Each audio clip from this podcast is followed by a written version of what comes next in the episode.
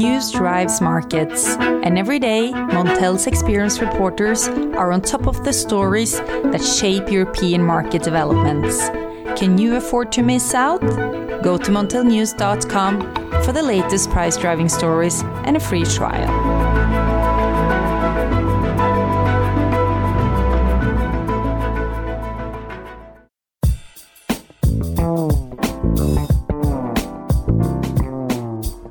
Hello, listeners, and welcome to the Montel Weekly podcast.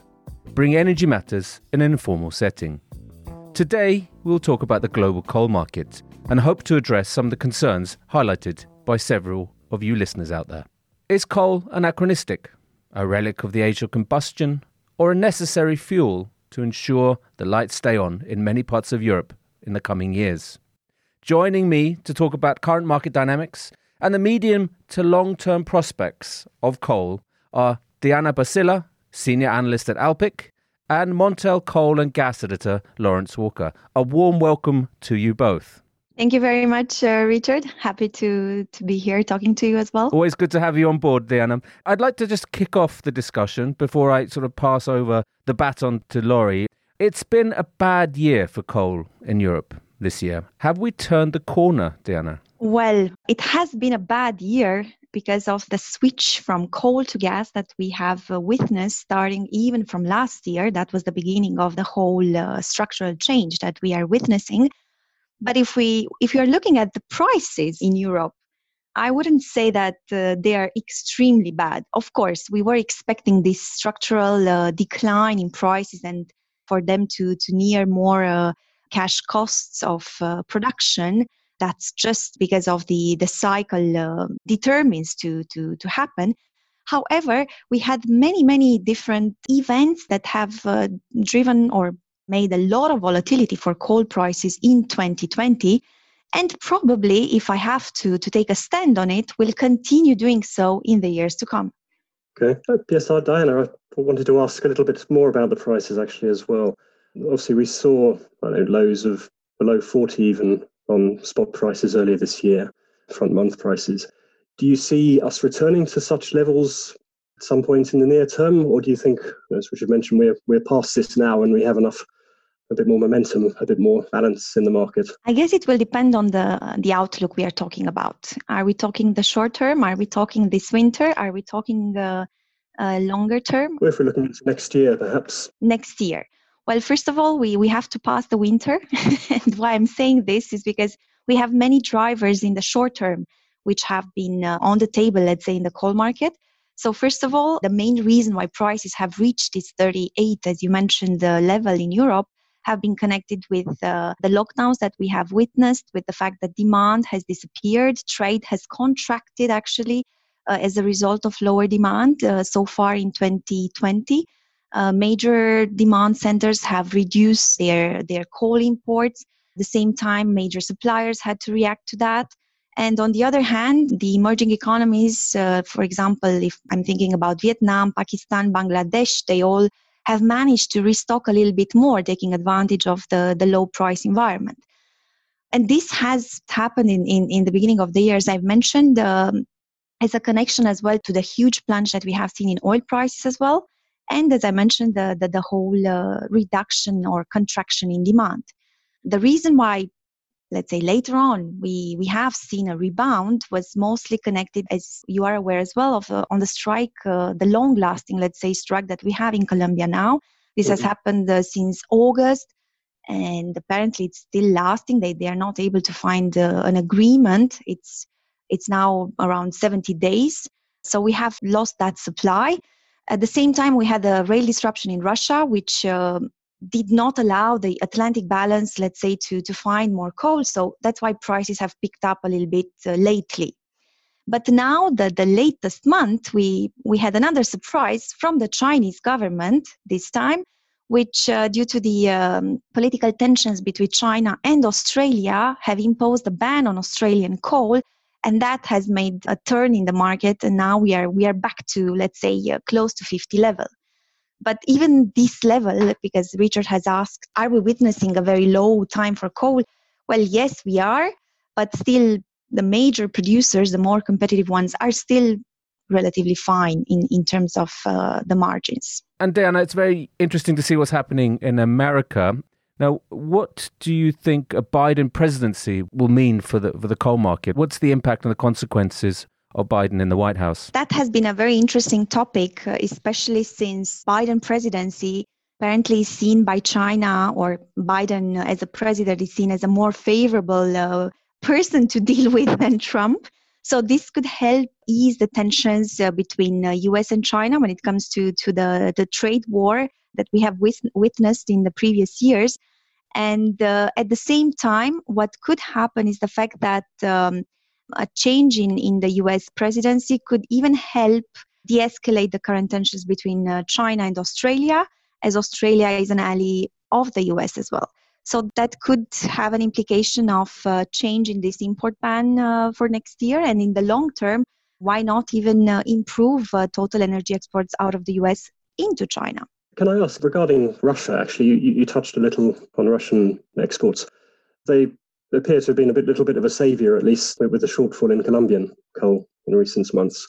Well, we're seeing data now showing that um, there's more more coal from Russia going to Asia than to Europe in the first half of the year. But at the same time, Russia has been sort of ramping up its capacity in the west. So we've seen increased capacity at Ust-Luga.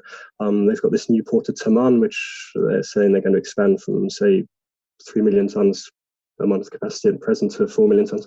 What is their game plan, do you think, and why this increase in capacity, at least in, in the European side of things? I think the main, uh, let's say, demand region in the Atlantic, as Europe is starting to dry up, is Turkey. So if Russia is increasing uh, its capacity in the West, is mostly to feed up the Turkish market.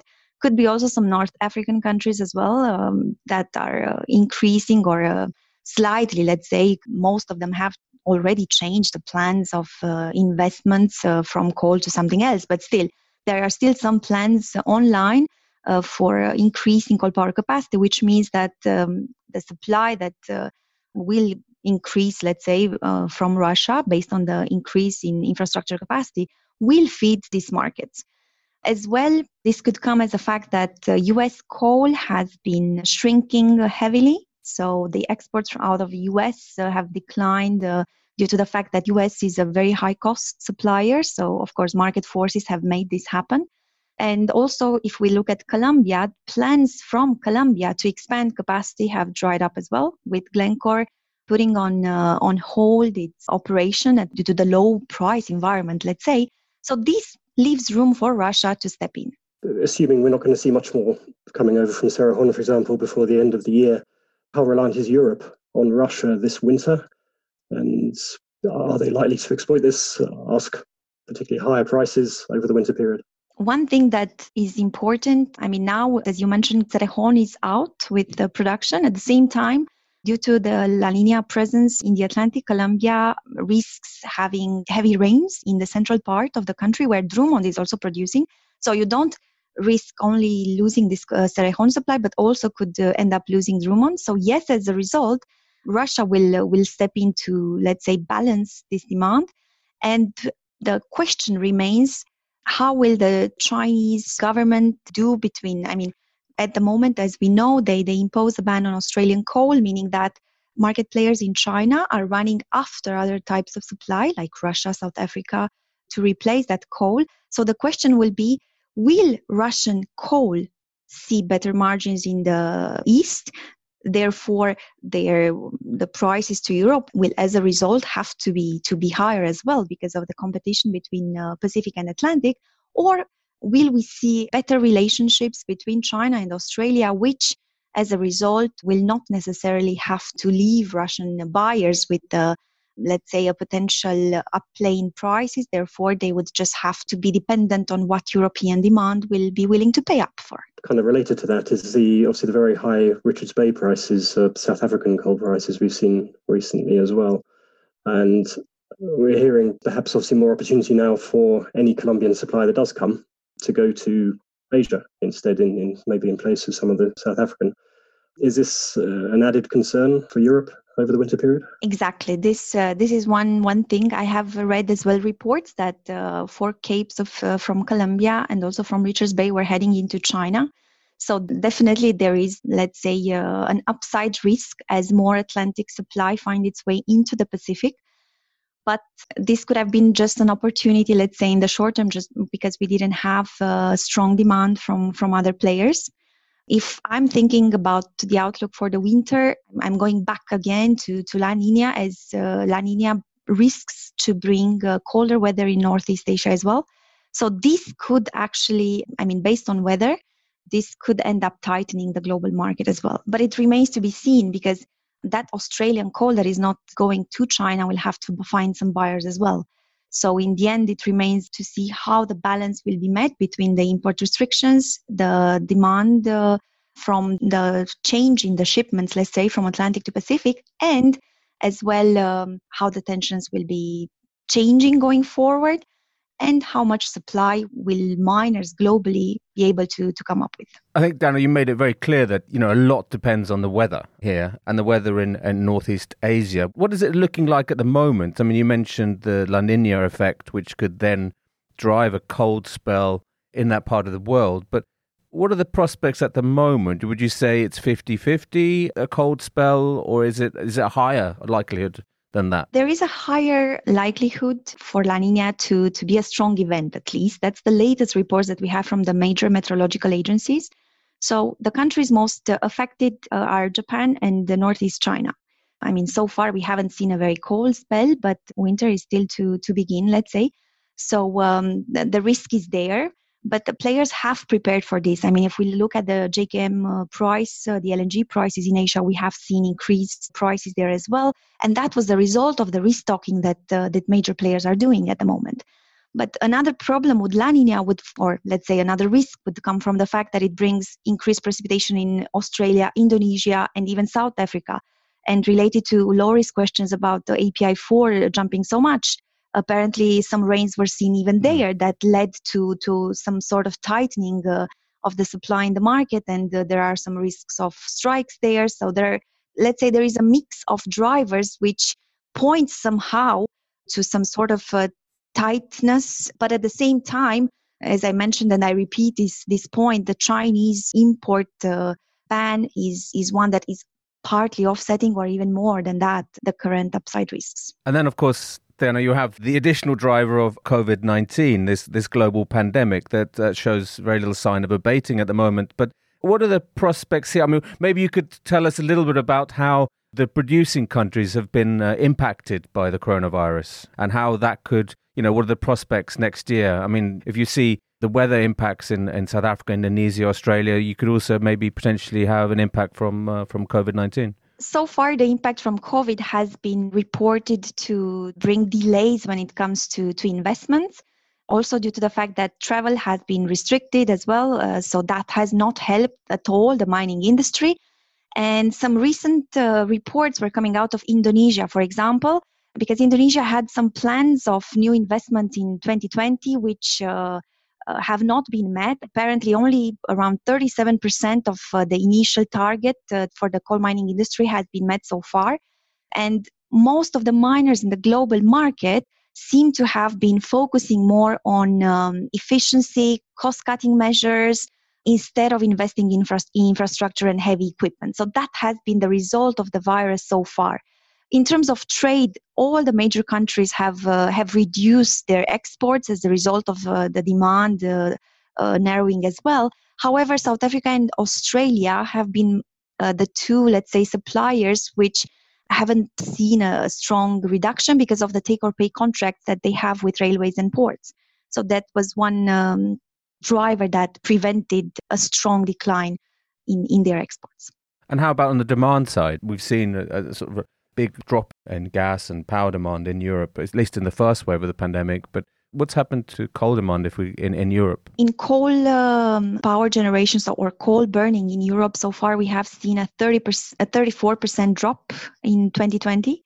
That's a combined effect of all the drivers coming from gas, hydro, demand, the renewables, everything and uh, in terms of imports, Europe has also been one of the, the regions from the major importers in the world that reduce demand the most.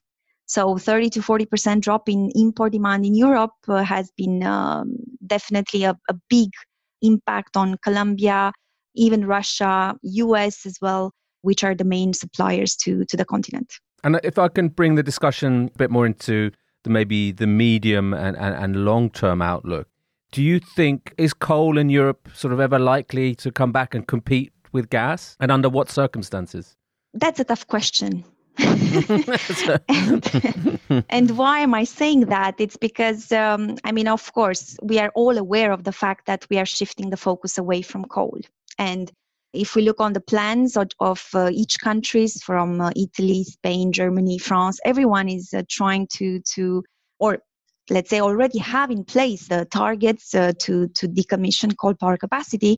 So definitely a revival in terms of demand is not likely to be seen. However, what could happen is that in times of let's say weak output from renewables and I'm thinking mostly about Q1, Q4 uh, periods uh, during the winter time, then you could see, let's say, a need to bring up coal in order to balance demand. But structurally, I think if we are to, to think about long term uh, coal demand prospects in Europe, definitely we are not going to see a strong rebound in that. I mean, you've seen uh, in the UK from the, the start of November, saw quite a lot of coal burn. But what other countries? Well, UK is going to phase it out by 2025 anyway. But where are the the other strongholds that they're going to keep this coal demand going? I mean, with Poland, Eastern Europe, Germany, uh, are these the markets for, for coal in the future?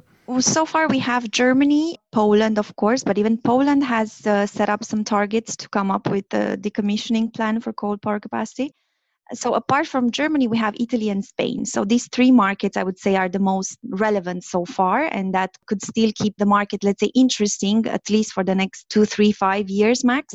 But all the rest um, are shifting away f- and more into gas. So when do you see this demise of coal-fired power generation actually happening? I think big shifts are, are going to be seen starting from uh, 2023, 2025. That will be will be the time that will bring a change, let's say.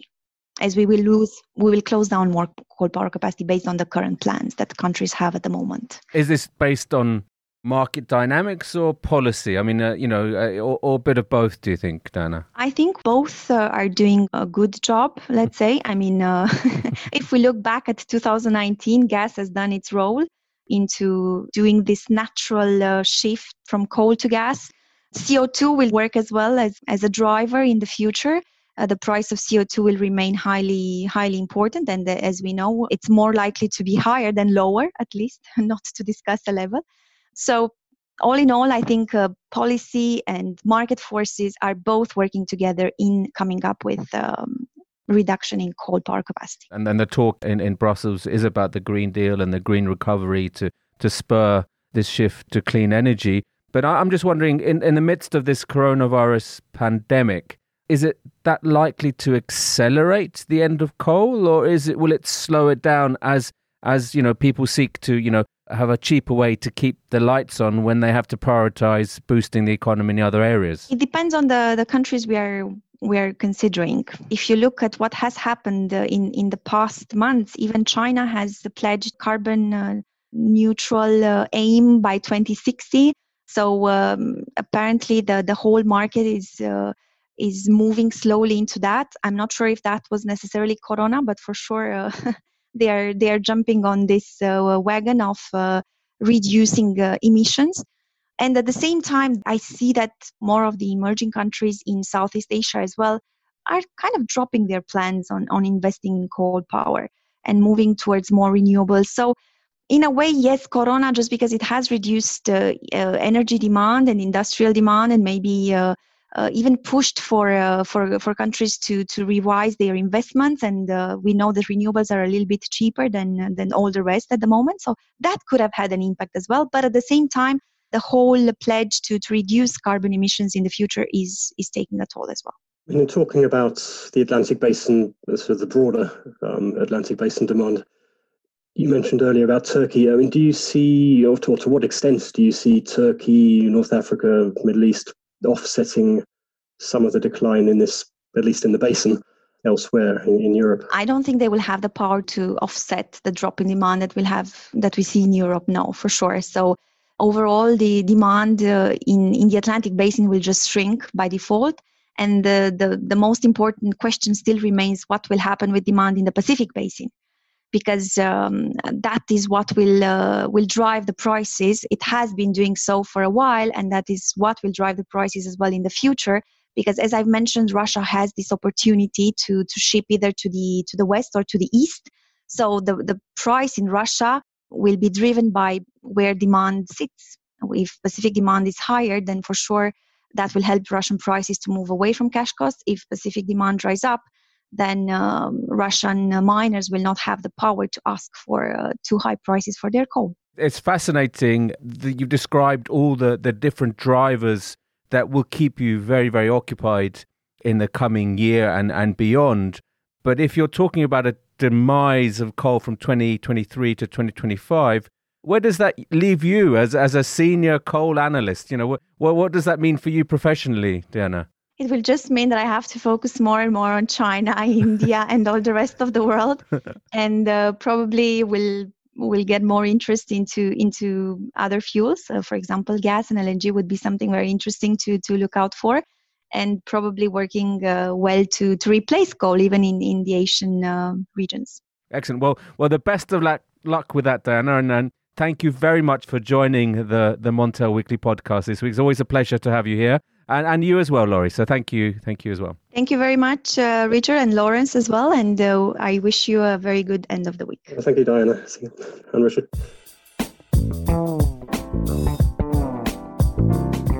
So, listeners, that's about all from the Montel Weekly podcast this week. Thank you both to Lawrence again and, and to Diana. Remember, you can now follow the podcast on our own Twitter account, the Montel Weekly Podcast. Please direct any message suggestions or questions or ideas for potential guests by email to podcast at montelnews.com. Lastly, remember to keep up to date with all that's happening in the energy markets coal, electricity, power, carbon on Montel News. You can subscribe on Apple Podcasts, Spotify, or wherever you get your podcasts from. And please leave a review if you can. Thank you and goodbye.